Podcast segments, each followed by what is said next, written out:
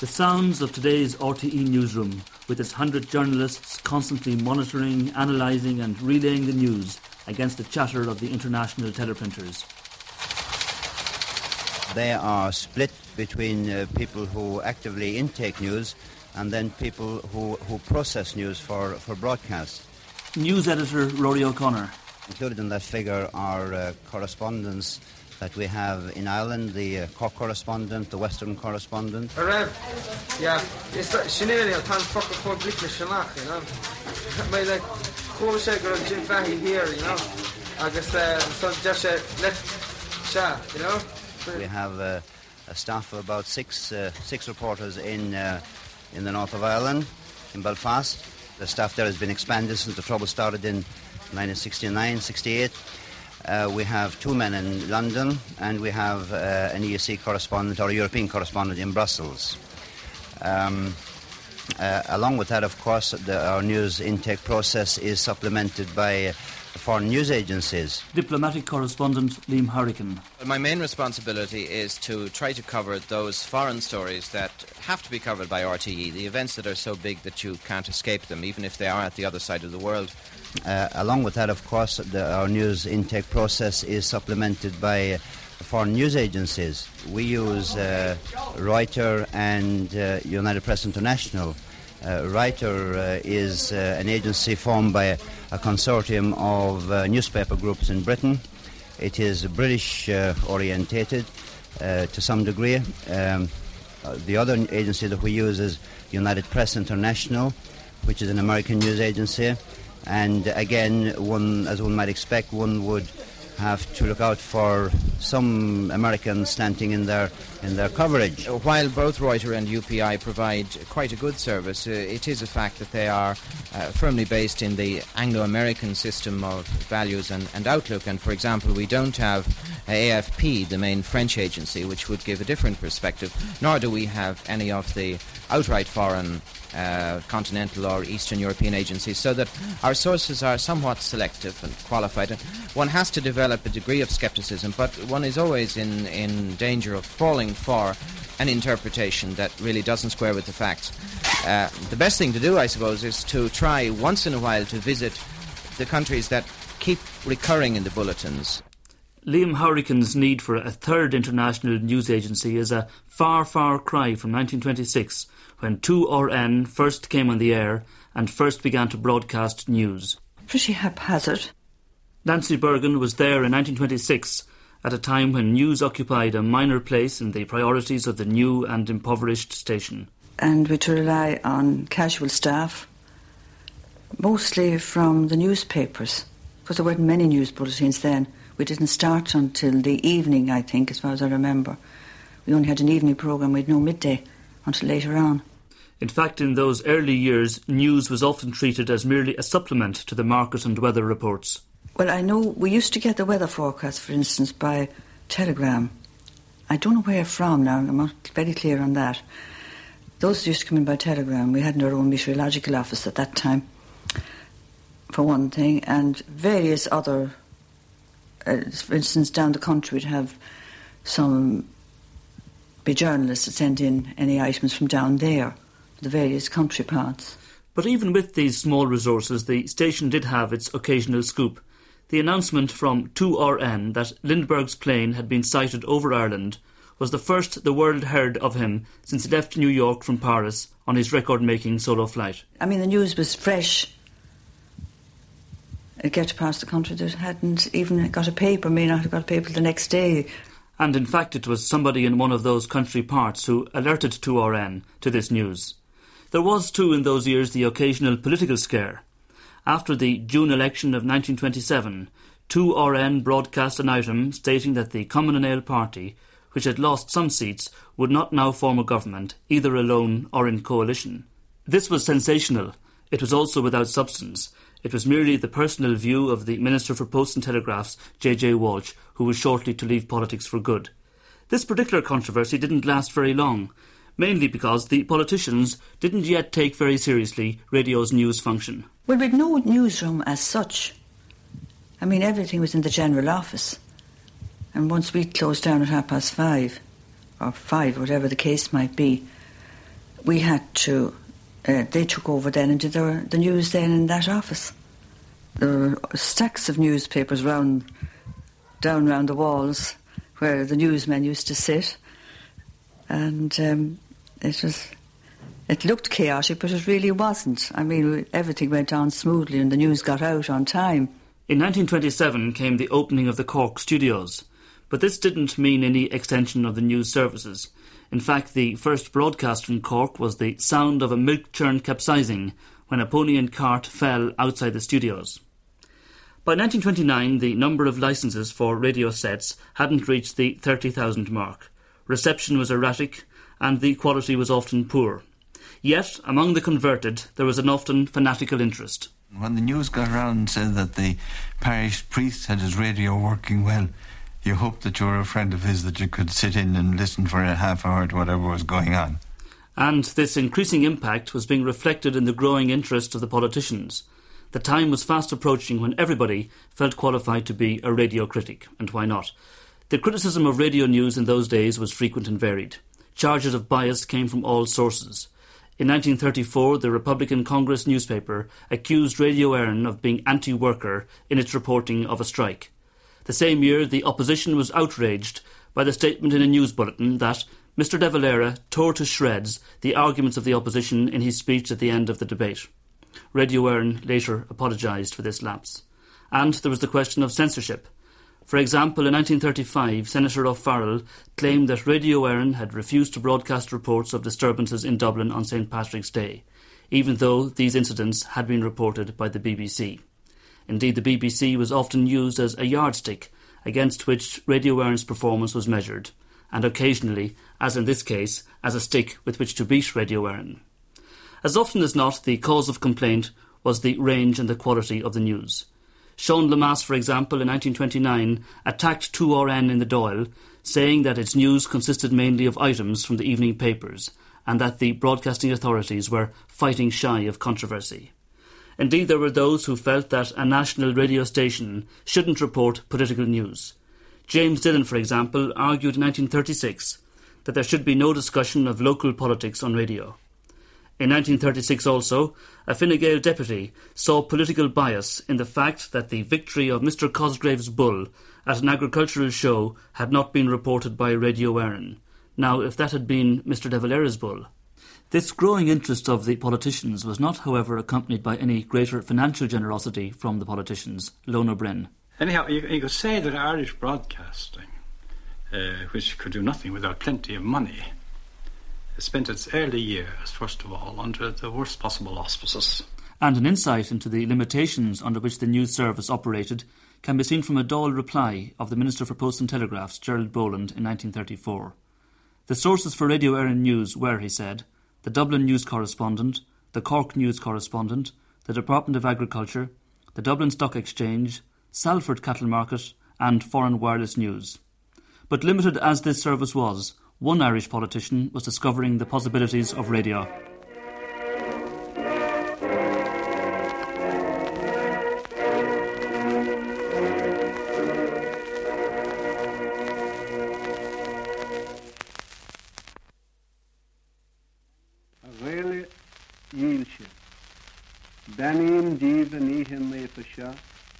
Agus bhíon gach denach ó í ar a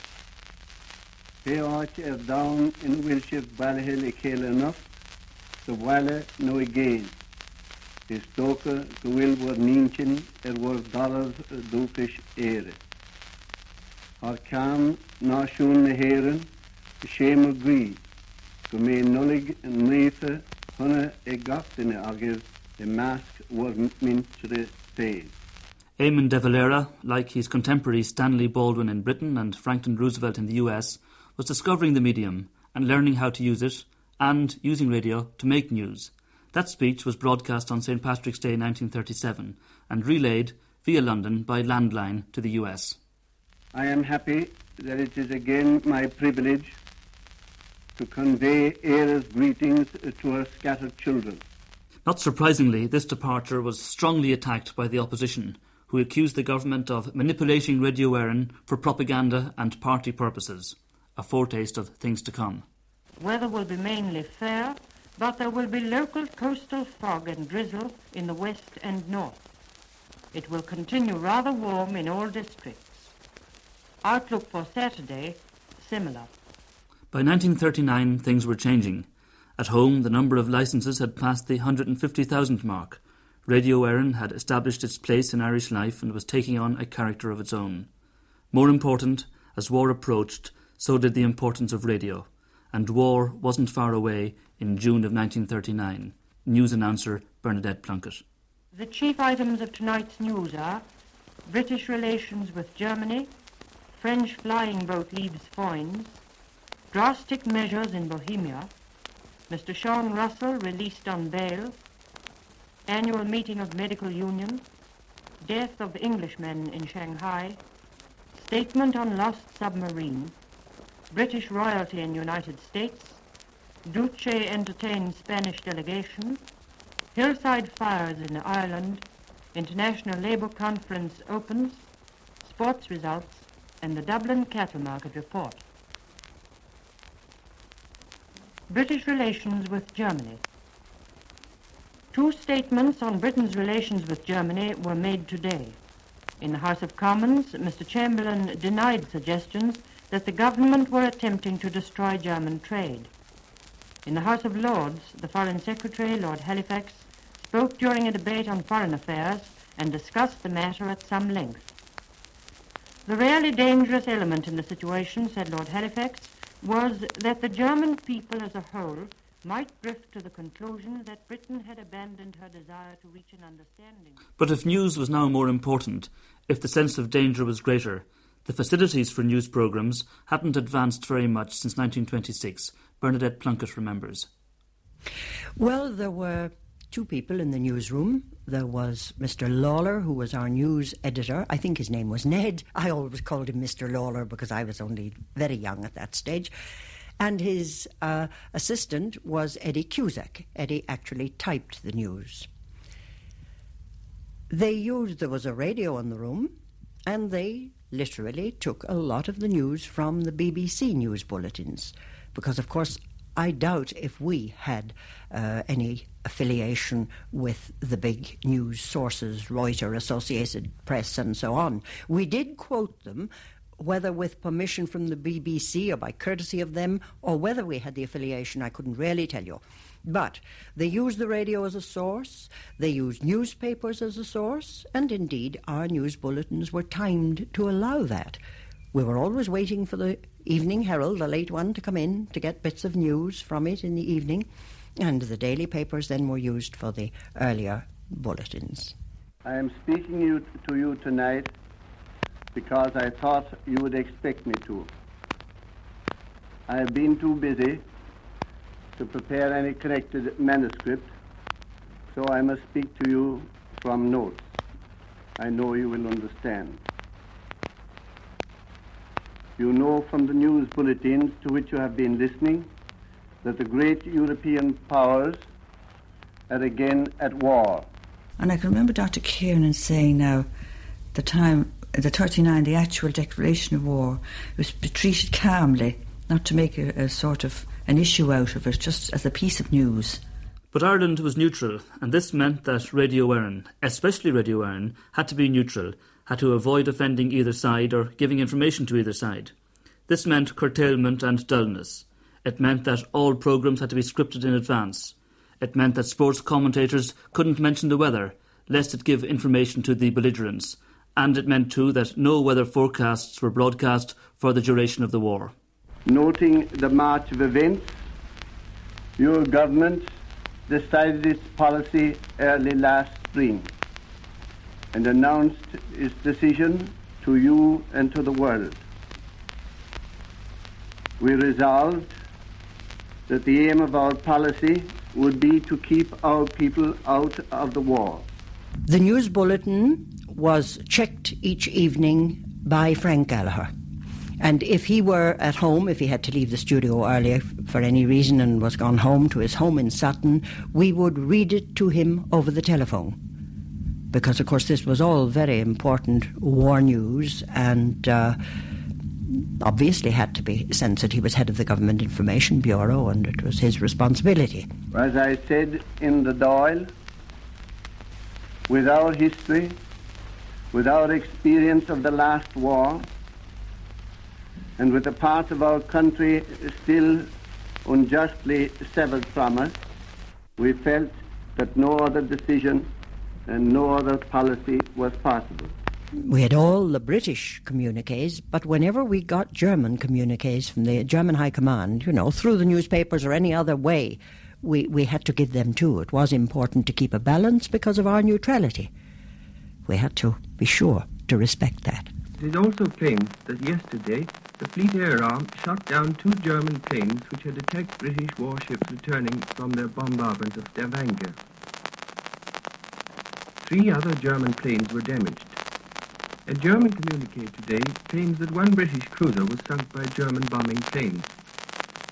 Four direct hits were said to have been gained on heavy and light cruisers. An official statement issued in Berlin tonight denies that any aerodrome exists in the Norwegian port of Trondheim and also denied the suggestion that machines of the British Air Force attacked an airport there. It states, however, in this situation, the government relied more and more on Radio Éireann to get over its point of view on important matters. Sometimes Mr De Valera or senior ministers would broadcast. Sometimes their statements were read by the announcers in full as part of the news bulletin.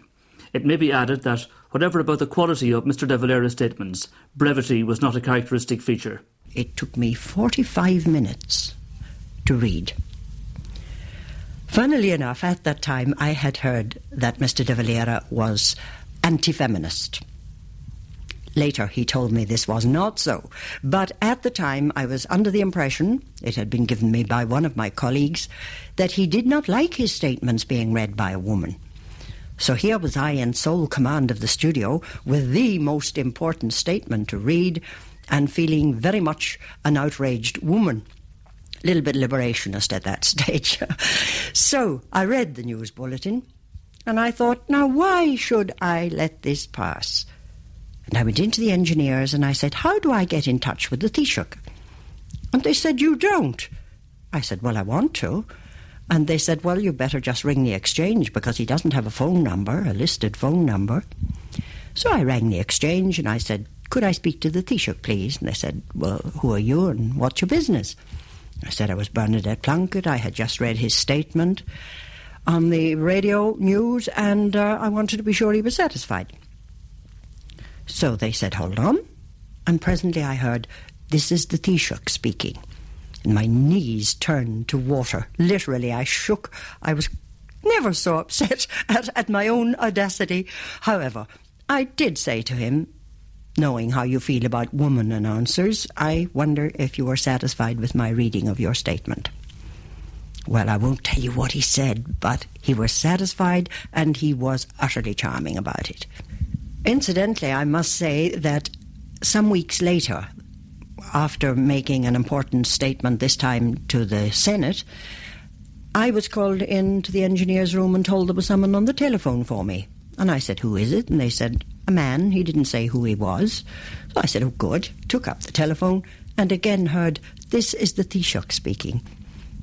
Now, wasn't that wonderful of him? This time he took the initiative and telephoned me to thank me for my work. We've also decided on a certain reorganization of ministerial work.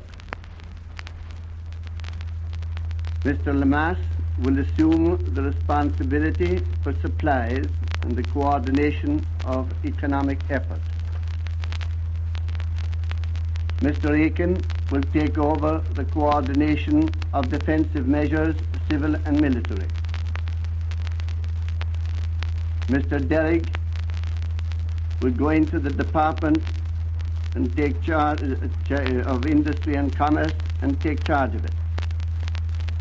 Mr. Traynor will take over charge of the Army and the Ministry of Defense.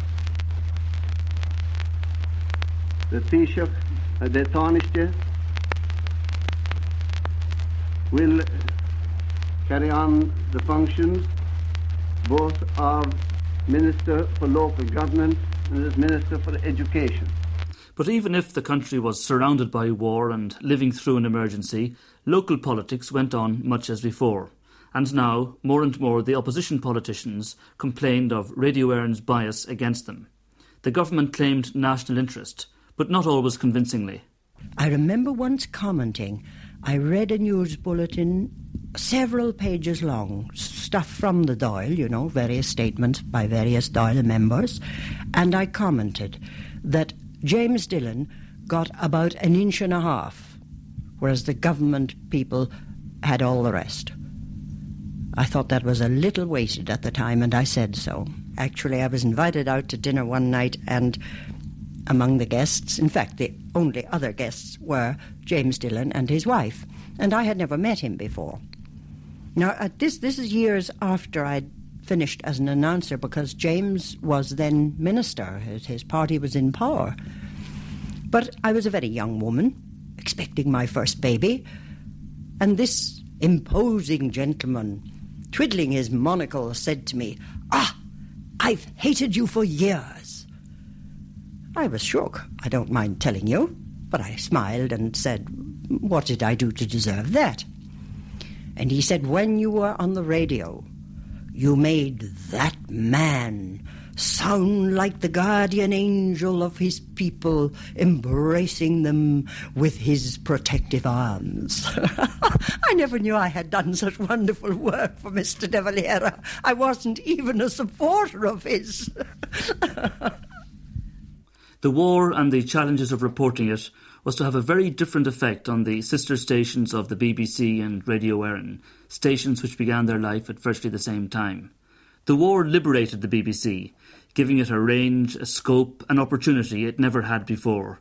It meant new names, new techniques, new achievements.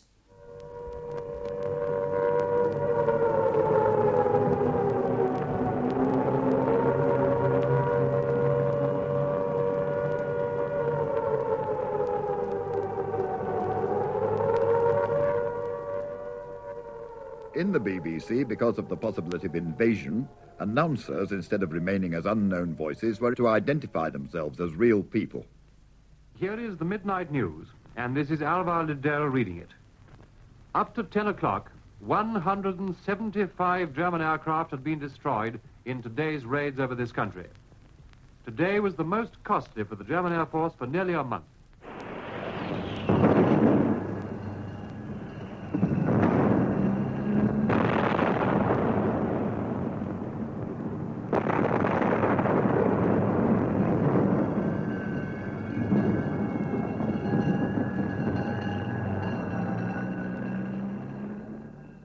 Sounds of news actuality, of the news as it happened, like that wartime raid on London, now became a regular part of radio news reporting. And there were new men, reporters like Richard Dimbleby, men who were to influence, indeed create, a whole new style, a more immediate, more personal style. The British, Canadian, and American troops who landed on the coast of France, north of the lovely town of Caen, in broad daylight this morning, are already several miles inland on a front sufficiently broad to be more than a bridgehead.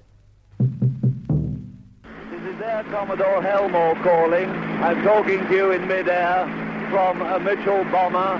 This is Invasion Day. It's just before dawn, and we're on our way over to the coast of France to bomb an important bridge behind the invasion beaches. The most likely way to come near to meeting our requirements is to get all former producers of turf to double their output. The greater part of our output in the past was by individual householders who produced for themselves by their own family labour. If all such producers were this year to make two cuttings, one to supply themselves and an equal cutting for sale, it would go far to meet our needs. Radio Éireann did attempt one important technical development during the war, the experiment with a shortwave station. Shortwave, of course, meaning long distance broadcasting. Sometime during 1940, and for a period of three months, this service came on the air each morning from 3 until half 3 and was aimed towards America. Radio Éireann, Asia Radio Éireann. Ireland calling, this is Ireland calling. We commence our program tonight with the Robert Emmet Céilí Octet playing three set dances. My Miss Forbes' Farewell, My Love is But a Lassie Yet, and Charlie's Welcome. Following that, Agnes O'Kelly will sing two songs, The Ninepenny Fiddle and The Shortcut to the Rosses. Our news review Today in Ireland will then be given and will be followed by further musical items of which details will be given later. There'll be bluebirds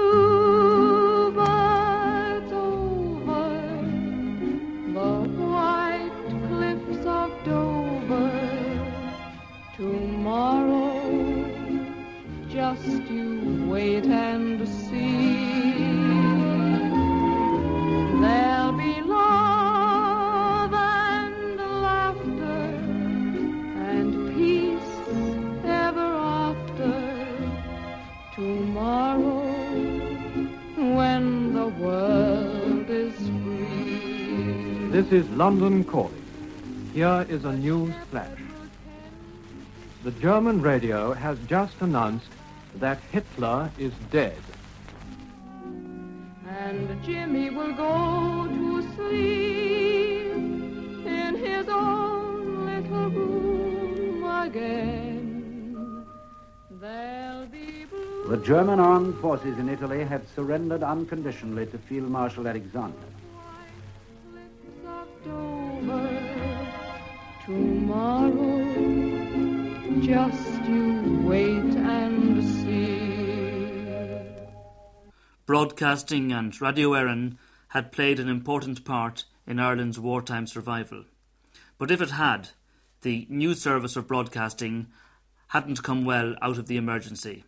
Now, on top of the existing civil service caution, it had an overlay of official censorship. News coverage, in spite of the drama and the importance of the previous six years, was still primitive, as Michael Lawler found when he came in as news editor in late 1945. Well, of course, uh, there was practically uh, no uh, professional staff. Um, had been a professional editor, but he was left very much on his own. But when I came in, we immediately recru- uh, recruited two reporters. We had also the assistance of a sub editor and some casual assistants, and of course uh, the assistant news editor.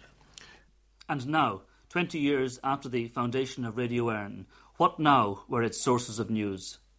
Uh, very largely by uh, listening in to various news broadcasts, largely the um, uh, BBC and certain uh, other broadcasts, international broadcasts, which are transmitting news over, over various parts of the world. It was possible to pick up these, but they were rather uncertain. And I remember when I came in witnessing what I thought was rather uh, terrifying operation, and that was that there was a, a BBC bulletin at 1.30, and an unfortunate note taker had to take that at 1.30 for the 1.40 news bulletin and ha- have it typed within the 10 minutes. It was an extremely difficult op- and extremely unsatisfactory operation. But uh, that was for the purpose, of course, keeping the news up to date. Soon there were some improvements, some moves towards a better service. We did appointed a, a, a chain of about something like 150 uh, news correspondents around the country.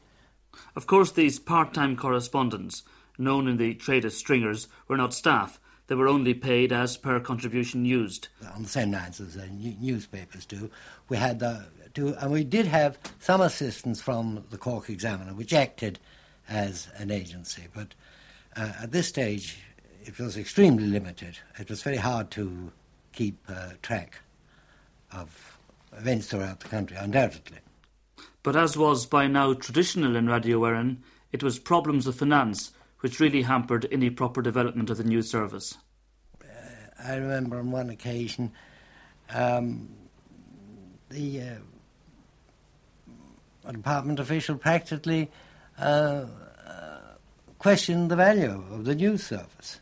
And I think, and in, prior to my coming in, I uh, was told that when it was pr- uh, proposed first to set up the news service, uh, the Department of Finance was asked to appoint one man for the whole operation uh, to do reporting, sub-editing, and everything else. That, and um, the uh, department reply was, well, they would consider the matter, but obviously uh, one man couldn't be fully occupied in covering the news of the whole country, and that he would have to take on the job of talks officer, and quite a number of other jobs were suggested in order to fill in his time. That gives an idea of the uh, uh, their assessment of the um, problems of collecting news.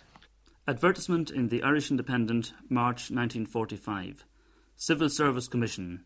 Positions vacant. Reporters 2. Established and pensionable. Salary scale man £250, rising by £10 to £350 a year plus bonus. Woman £190, rising by £7.10 to £250 a year plus bonus. Age limit 21 to 45 years on 1st of March 1945. Well, these two positions were filled, and that was an improvement. Not dramatic, but an improvement. And the following year, Radio Éireann was able to subscribe to the International News Agency of Reuters. That really was an improvement.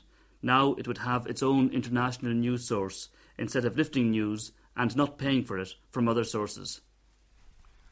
Irish Times, 16th of August 1948. World news received in three minutes. Progressive improvements in the Radio Éireann news service were mentioned by Mr. M. J. Lawler, the radio news editor, in a talk last night. A foreign news service had been introduced, he said, giving reports of world affairs direct from the source. Special descriptive writers had been appointed, qualified reporters recruited, and correspondents allotted to provincial centres. News of important events was received within three minutes, regardless of the country from which it originated. A better service, and better still, post war censorship began to be relaxed. For the first time, uh, we were able to um, have uh, live broadcast, news broadcasts from outside the country. This had been considered in a wildly extravagant expense up to this, but with the change of government, we were able to get a sanction because they were anxious that their talk, talks in London uh, should get maximum publicity. The Anglo Irish trade talks of 1948, Michael Lawler. To a certain extent, we tricked them into, you know, doing things. Evening Herald, 31st of March 1949. Criticism of news service. And a reply. Last summer, the trade pact with England was signed in London at twenty-seven and a half minutes past six one evening. The full report was included in the Radio Éireann 6.30 news. It would be hard to find fault with a service like that.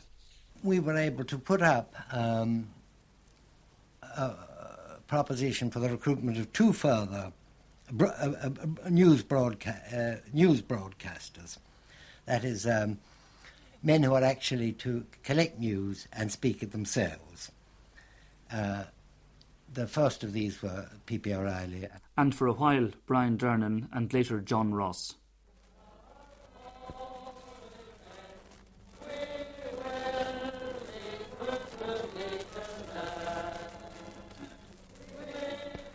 On May the 1st, 100,000 people filled O'Connell Street for the greatest mass meeting for many years.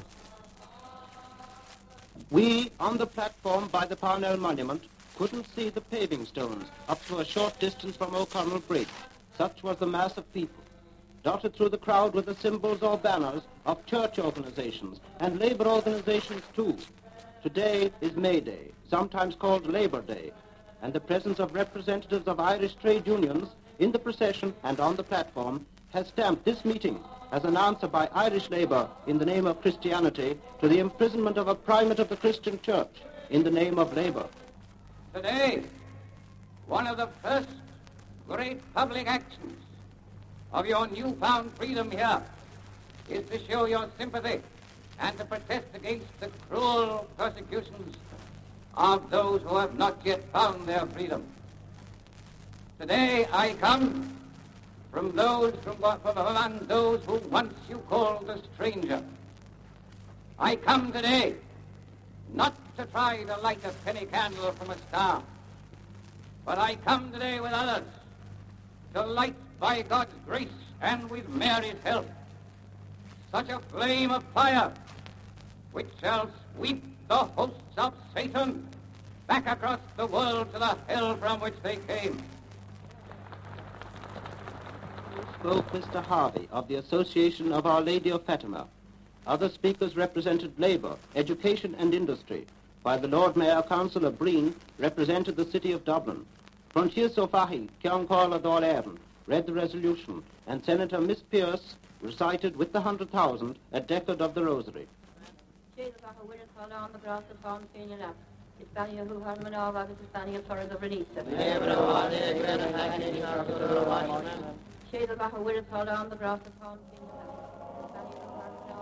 As the year ends, the Cardinal Primate of Hungary still carries his cross. And with him, millions of Christians in Eastern Europe. And of course, the name in the case of Cardinal Mindszenty was to crop up over and over again in the news bulletins of the 1950s. But still, in 1949, the descriptive newswriters were bringing their new and distinctive style to bear on a major domestic event. It was midnight in Dublin. Midnight in Dublin. It is Easter Monday, 1949. From this minute, the Irish state severs its last constitutional link with the Crown of Great Britain. And the army band fanfars in the day when the Republic of Ireland receives its recognition from the nations of the world. And everybody in Dublin wants to be here. The Declaration of a Republic, 1949. Outside recordings in the 1940s were still on disc, as in this coverage of Irish reaction to the Ireland Act passed by the Westminster Parliament after the Declaration of the Republic. You have carved up our country, said Mr. De Valera, and you have carved out a portion in which you have assured a continuing majority. You have set us an impossible task. Reaction in Ireland was spontaneous. The government and Oireachtas made a formal protest. Public opinion throughout the country was aroused, and the national protest culminated in the memorable mass meeting in O'Connell Street on the night of Friday, May the 13th. Standing on a great platform by the Parnell Monument, the Taoiseach, Mr. Costello, addressed the great mass of people. We will speak tonight with the voice of the Irish nation at home and the voice of our spiritual empire abroad, demanding the withdrawal of this bill which is an affront to the Irish people and the Irish nation.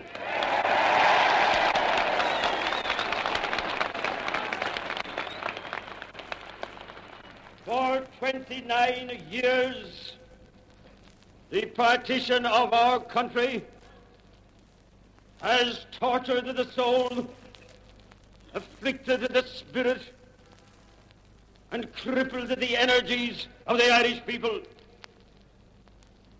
During those 29 years, every effort has been made to put an end to that wrong of partition. Every method has been tried, and the friendship has been held out to those people who are hanging on to their privileges and to their class, for whose benefit this portion of our country was created. And when three members of the Northern Parliament rose to speak, enthusiasm could hardly be contained. There were Senator Lennon, Malachy Conlon, and Eamon McAteer. Brother Irish, we have come here tonight seeking a message of encouragement, and thank God we have found it. But not everything was political. There were other events which lent themselves to the new technology and demonstrated the immediacy of radio, as for example in this coverage by John Ross of a plane crash off the Aran Islands in 1949. On the quay, a row of ambulances is drawn up. Down on the Stalberg's deck, the jam is getting thicker as a crowd moves on board. County nurses, Red Cross, Army, Knights of Malta, customs and airline men, uniforms all over the place. I can see two bottles going from hand to hand over the heads of the crowd, whiskey and brandy. A Red Cross nurse on the quay steps opens a big paper bag and begins to scatter packets of cigarettes down onto the deck. The liquor is passing round. A lot of the Italians shake their heads when the glasses are offered. An interview with one of the rescued men followed. Now here is Domenico Piccone, one of the survivors. We are, we are very happy to have been saved. It was a terrible experience. We were in the water for hours. We had given up hope of being rescued. On the spot reporting, greater scope and flexibility, improvements in technology, more manpower, and perhaps too more contact with the outer, and especially the American world, were bringing about a new, more self confident, more assertive style of news presentation.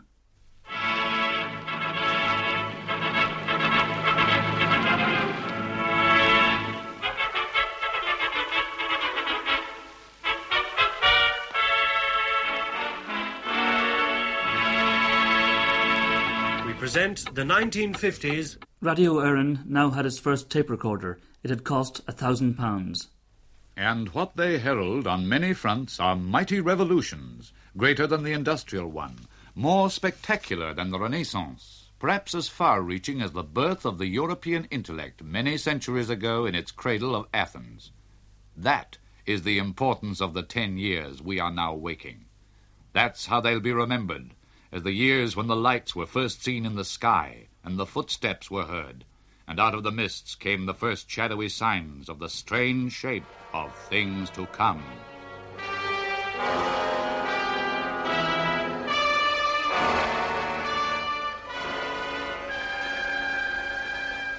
Dawn of the Space Age.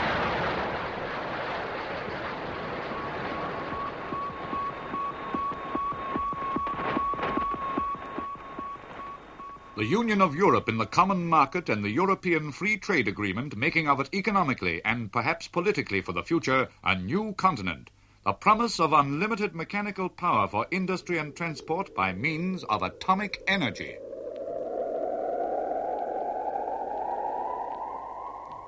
The first signs that modern technology is on the way to dominate and change man's way of life.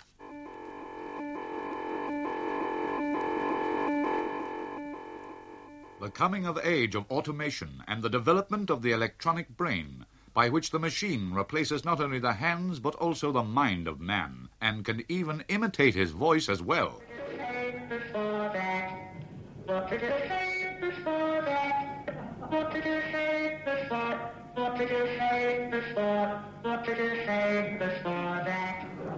But if radio was now covering more events and extending its range, it still fought shy of controversy, especially local political controversy. The Battle of Baltinglass, which involved the transfer of a sub post office, had been reported all over the world, yet it had been virtually ignored by Radio Éireann. Why?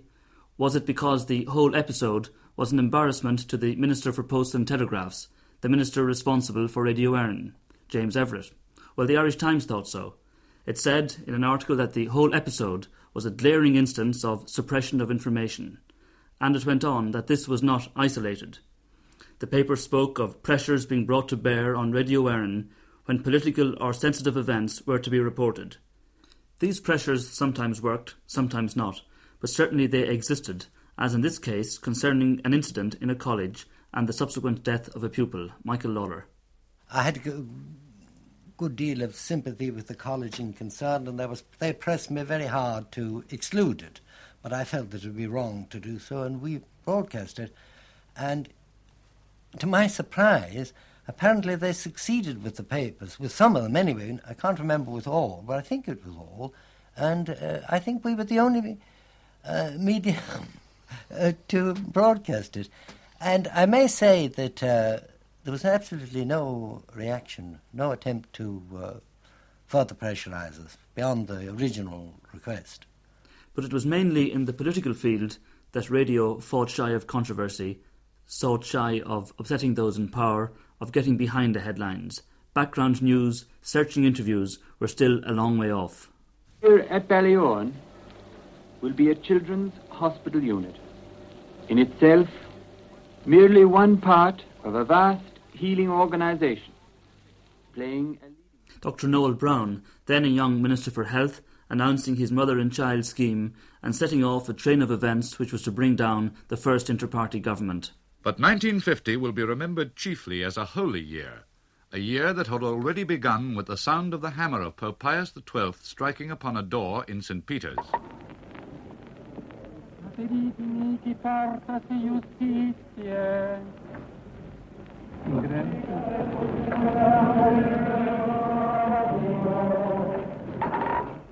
The Holy Father's voice proclaiming the Holy Year brought millions to the seat of Christendom in Rome upon a pilgrimage the like of which history has never recorded, even in the Middle Ages. A universal hosting of mankind, which the news editor's diary at year's end described like this. Pilgrims in their thousands went by land, sea, and air on the regular routes, but many went hard and unexpected ways, using all forms of strange transport, from a penny farthing bicycle to a tub and a Roman chariot. That is the literal truth. His grandfather's penny farthing bike was ridden to Rome by a 29 year old Liverpool man. The French philosopher Jean Tichel walked to Rome, pulling a tub on wheels in which he slept by night. Another pilgrim drove an ancient Roman chariot from Vincenza in the north of Italy. Twelve Spanish students paddled 550 miles across the Mediterranean in three cockleshell canoes. And among the many invalids was a man who travelled from Paris in a hand propelled bath chair. Though ecclesiastical events were a dominant input, the developing resources of the newsroom and its developing technology brought other international news to Irish listeners. It is reported from India today that members of the British expedition have reached the summit of Mount Everest. May 1953. On his return to England, we heard Hillary describe the final moments of the greatest climb in history. Um, the snow, the actual ridge was composed of snow with cornices or uh, overhanging ice on the right and a very steep uh, rock bluffs on the left. However, by keeping halfway down the steep snow slope and cutting steps along it, we um, got along okay. And uh, until we reached a rather difficult rock step about a third of the way along. And if, in someone's phrase, Ireland was taking her place among the nations. And Ireland's voice before the General Assembly of the United Nations, the Minister for External Affairs, Mr. Liam Cosgrave. True users of the canal are the ordinary men and women everywhere who buy the tea or burn the oil that passes through the canal. Life will be a little harder for these people as long as the canal is blocked. Life is harder, for example, in my own country. The Irish people had no say in the events that led to the blocking of the canal. But now that the canal is blocked, they have to pay. The Suez Crisis. And so the news service was expanding, but ironically, one of the greatest boosts to the Radio Éireann news service was the national newspaper strike of 1952. Now, the only national news service available was that from Radio Éireann. This was uh, very largely the case. A case. It, it made a very big difference. Radio Éireann's morning news bulletins, which began during the newspaper strike, have come to stay. So every weekday now, for the past two months, a new voice has been heard at Irish breakfast tables. That of 25-year-old Denis Brennan, Rathgar, Dublin, the announcer. His wife is radio actress Daphne Caddle. They have two children, Barbara, who is two years, and Catherine, nine months. An early morning news announcer's biggest difficulty? Getting up, Mr. Brennan says. A further development of the 1950s was the topical talk after the 1.30 news, an attempt to explore some of the background behind the news. Maxwell Sweeney. This summer, many thousands of tourists will travel through the Brenner Pass on their way south into Italy. On the way up the Austrian side, they may see slogans painted on walls, such as Freiheit für Südtirol, meaning freedom for South Tyrol, and pass on through the Austrian and Italian customs checks into territory which has been a sore spot of Europe for nearly 50 years. This was the type of thing that we were doing each day, Monday to Friday, after the news at 1.30. The topical talk was scheduled for 1.40, and it had to be well off the air at 1.45 because uh, the advertisers paid for the rest of the time. And the advertisers were to hold on to that time after the news until the arrival of news features in the late 1960s. But still in the 50s, and there were times when the presentation of news was more important and more controversial than its content. Tá trochanéad de Victoria Lane i Shelf Gallery Tate i London. The voice of Patrick Begley, or rather his accent, and this accent was at the centre of a major public controversy in the early 1950s. The voice was criticised in the Dáil as being un Irish, and was described by one critic as being unracy of the soil. The Dáil has been discussing the budget. But as we leave the 1950s, there was still one fact which the Radio Éireann newsroom had to always keep in mind, news editor Michael Lawler. The Minister for Post and Telegraphs was responsible, and the man that mo- called me up most was the late Mr. Erskine Childers. But he was uh, uh, had a dedicated interest in broadcasting. He was very anxious to free it from as much as he could. But um, he was a very excitable type, and I, used to, all hours of the day or night, I would sometimes find myself on the phone to him. And so into the 1960s, the coming of television, the setting up of the RTE Authority, and with it a greatly enlarged newsroom to cater for both radio and television. And all the while, too, improvements in technology helping to extend the range and scope of news broadcasting. Former Director General T.P. Hardiman. The same sort of technology that has allowed the multiplication of transistors has, of course, helped in the helped the broadcaster, helped the program maker, helped the journalist in the case of news and information broadcasting to be there as the event happens and to get his information, to get the facts, to get the background to the facts back to the studio and onto transmission in very little time. The, the potential audience, of course, that, that one has through broadcasting is very high, and, and broadcast news in particular uh, has a very high rating in terms of authenticity. Former Deputy Director General John Irvine. And then uh, broadcasting's capacity, of course, to bring news almost as it happens adds greatly to its strength. The exploding trauma of Northern Ireland.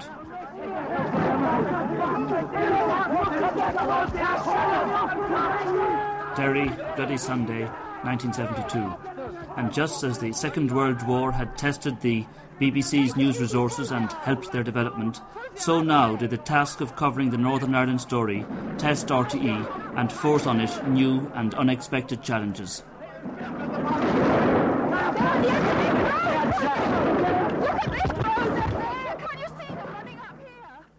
Head of News 1966 75, Jim McGuinness.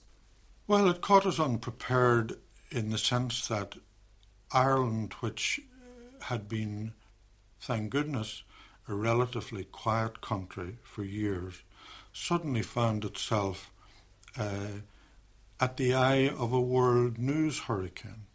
And uh, events were happening not just every week, but every day and two or three times a day that would have been shattering events had they been happening once a month or once every six weeks, a few short months before these before the North erupted.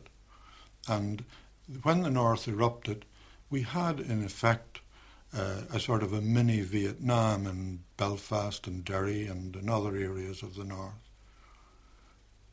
And was the lack of preparation, was it something which was just technical in terms of people, or was it also in the attitudes of those who were covering the North? Well, uh, when in 1966, when I became head of news, we didn't. RTE did not have an office in the north of Ireland. Uh, I myself uh, felt that RTE should have had an office there. Uh, as you probably know, I'm from Derry, but I don't think my feeling that sh- we should have an office in Belfast owed anything to the fact that I was from Derry. It owed something to the fact that as a journalist, I had I knew each Dublin newspaper had its office in Belfast. You didn't have to be from any particular segment of the country to know that an outlet in Belfast for RTE News was a very natural thing and indeed a very essential thing for it to have. Did the fact that you were a northerner, did, did this uh, affect your interpretation or the coverage given to the events in the north during that period? No, I've been not to committed to the belief that some people have that uh, you need to be from Kerry to know what's going on in Kerry, or you need to be from Galway to know what's going on in Galway. This is an extremely small country, and while admittedly aspects of its politics and history are extremely complicated, this uh, idea of regionalisation in terms of comprehension is always something that I would have rejected. Present Head of News, Wesley Boyd. I've heard news being defined as a, as a lighthouse. It, it, it can illuminate part of the scene for some of the time. It can't, of course, illuminate all of the scene for all of the time. So it, it must be straightforward. It must, of course, be accurate. It must be impartial. It must be objective. It must be balanced. But uh, here in RTE, on radio, we try to bring news as quickly as possible, but we don't allow speed to interfere with accuracy.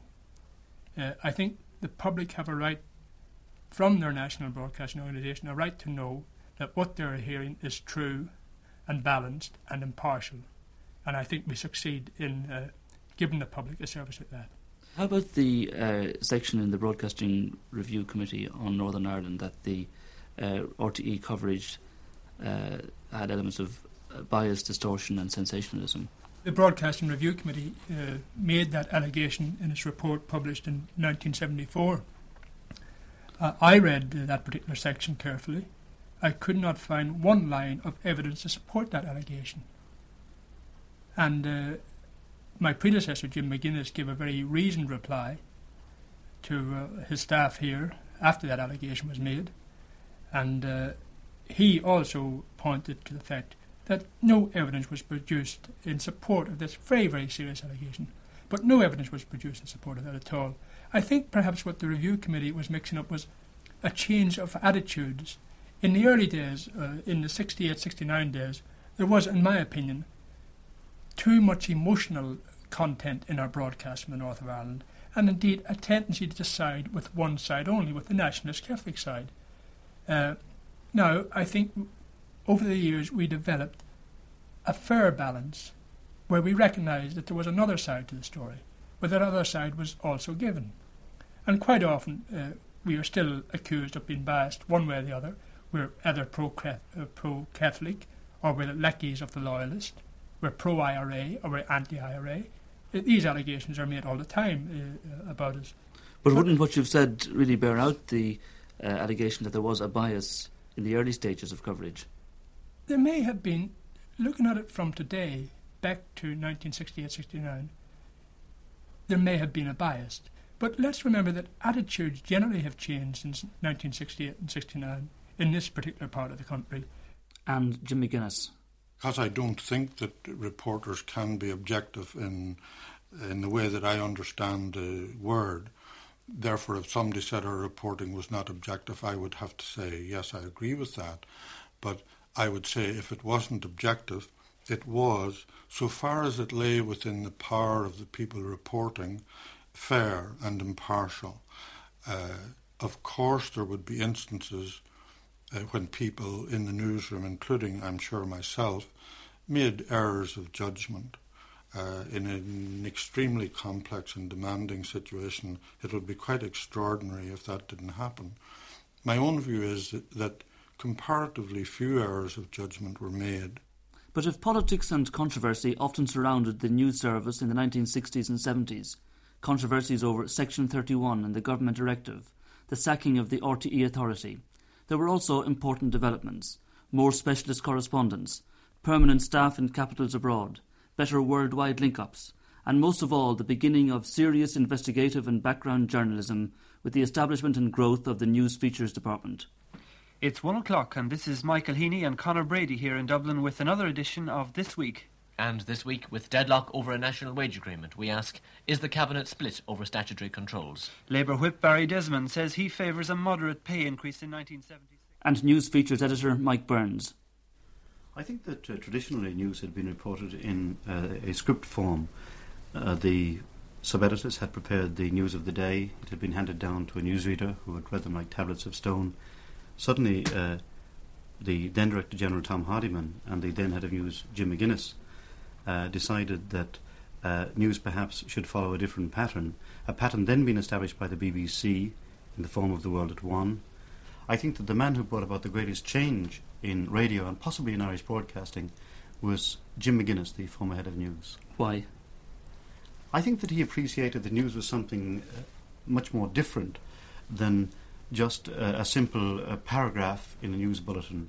I think he uh, approached on the basis that one should find out what was the reason for the paragraph, what was the story behind the paragraph, where the story would end at some time in the future.